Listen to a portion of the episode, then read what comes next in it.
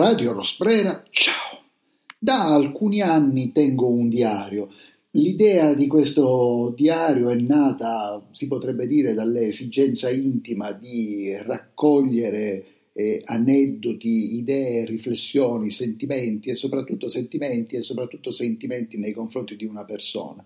Tuttavia eh, si sono affacciate in queste pagine forse dire, potrei anche dire sempre più spesso appunto nel corso degli anni, digressioni politiche, esattamente come si sono affacciate fino a prendere quasi del tutto il sopravvento in questa trasmissione. Ecco, mi è venuto perciò di riprendere eh, la nota scritta il 31 gennaio del 2015. Leggo, perdono per l'autocitazione, però. Una digressione politica si impone appunto ricominciamo con la, palo- con la parola digressione. Una digressione politica si impone. Oggi è stato eletto il dodicesimo presidente della Repubblica Italiana. Si tratta di Sergio Mattarella.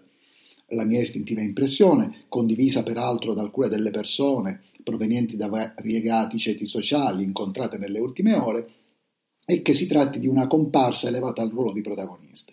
Uomo apparentemente torvo e incolore, indurito dal lutto per il fratello, dal compromesso e dalla politica occulta, Mattarella è figlio di Bernardo, più volte ministro nell'immediato dopoguerra, e non irragionevolmente sospettato di essere colluso con la mafia. Almeno ufficialmente è un cattolico convinto, il che contribuisce a renderlo antipatico, ed è palermitano, il che non mitiga la delusione di questo mio forse affrettato giudizio, né mi ispira indulgenze. Chi lo ha conosciuto sostiene che Mattarella sia un uomo duro e deciso, probabilmente oltre il limite del cinismo. Insomma, tutto lascia sospettare che ci si trovi di fronte all'ennesimo smacco di questa nazione allo sbando. L'Italia è connivenza con lo squallore. Le, I giudizi non erano affrettati, chiaramente chi siamo noi per esprimere giudizi su vicende giudiziarie, però per gli uomini intelligenti e di buona volontà, eh, dopo i primi sette anni la devastazione di questa comparsa elevata provocata da questa la, la devastazione anche la pochezza. La pochezza non come giudizio morale o financo estetico ma la pochezza come persona una persona che appunto deve leggere sul gobbo il discorso che celebra i caduti nella lotta alla mafia col suo passato.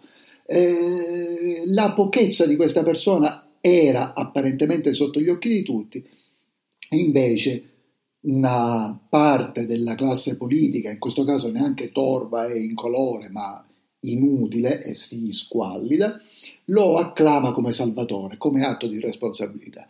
Ecco, io in questo momento mi trovo in Spagna e quindi questo mio commento, anche più o meno a caldo, non è, non è, influenzato da niente perché non accendo neanche la televisione, comunque la televisione che c'è nella casa dove abito non prenderei i canali italiani e neanche più di tanto ho cercato le notizie. E tra l'altro poiché mi era giunta la novella di questa rielezione ho provato al volo a cercare sul principale e esecrabile, anche lui in qualche modo motore di ricerca, e, e, comunque se in Spagna mi dava le notizie in spagnolo, ma neanche ho aperto gli articoli dove comunque ci sarebbe stato ci sarebbero stati dei commenti di routine. Commenti di routine, forse, mi ricordo per esempio un commento di routine il giorno della prima elezione di Mattarella. E in quel caso invece ero a Roma, ma ascoltai la notizia su France 24, canale di informazione francese, anche quello più che mai schematico e più o meno asservito al pensiero dominante, il quale, come fanno tutti i canali quando sintetizzano la maggior parte delle notizie straniere, appunto riassumeva così la situazione. Il, eh, il, nuovo presidente della Repubblica Italiana è l'autore di una legge elettorale del passato e un giurista con un fratello ucciso dalla mafia. Quindi, detto così, sembrava quasi il, il presidente ideale. Adesso non è illecito pensare che siamo nella che stiamo vivendo al concatenarsi di diversi e sempre uguali, vecchi, nuovi anelli di una catena di asservimento di una catena molto semplicemente di prestanome e di una catena ignobilmente, questo sì, di vecchiaia. Il problema non è, eh, sono stati fatti in questi giorni, a cominciare da Maddalena, dei, no, dei nomi di vecchi personaggi illustri e che probabilmente sarebbero, anzi senza probabilmente, sarebbero state soluzioni infinitamente migliori. Ma per un paese che già ha il problema dell'immobilismo, quanto è umiliante prendere, scegliere il Presidente della Repubblica sempre tra i vecchi. Perché è vero che c'è un limite d'età, ma è vero che qui siamo molto lontani dal limite d'età.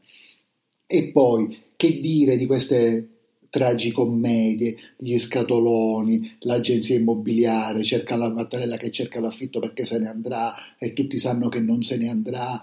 E è veramente un teatrino stupido, ma più stupido è chi ci casca e stupido e ignobile è chi finge di cascarci per un tornaconto personale. S'annuncia dunque la triade di vecchi e soprattutto di compromessi, non usiamo il termine compromesso appunto in un'accezione giudiziaria sulla quale non sono in condizione di lanciarmi, però sì di compromessi con il passato, compromessi con i poteri forti che esistono, pare che usare questa espressione sia complottismo, ma esistono, esistono e come, e, queste, e, e ciò che avviene in Italia ne è continuamente, smaccatamente, tragicamente, ignobilmente, imperecondamente la prova. Questa, abbiamo davanti questa triade di vecchi compromessi, Mattarella, Draghi, Amato. E già, perché è ricicciato pure Giuliano Amato. Ma non è il caso che io mi perda su questo perché benché abbia sempre diffidato dei giornalisti che quando mi intervistavano dicevano sì però io poi non posso affrontare la causa, non posso affrontare il processo, neanche io potrei affrontare il processo contro tutte queste forze e tutto ciò che sta loro dietro.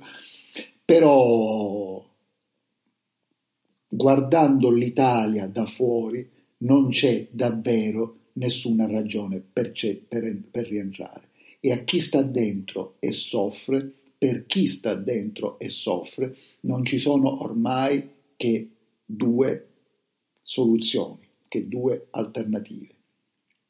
La fuga, o meglio l'evasione, oppure il Kalashnikov. Radio Rosbrera. Ciao!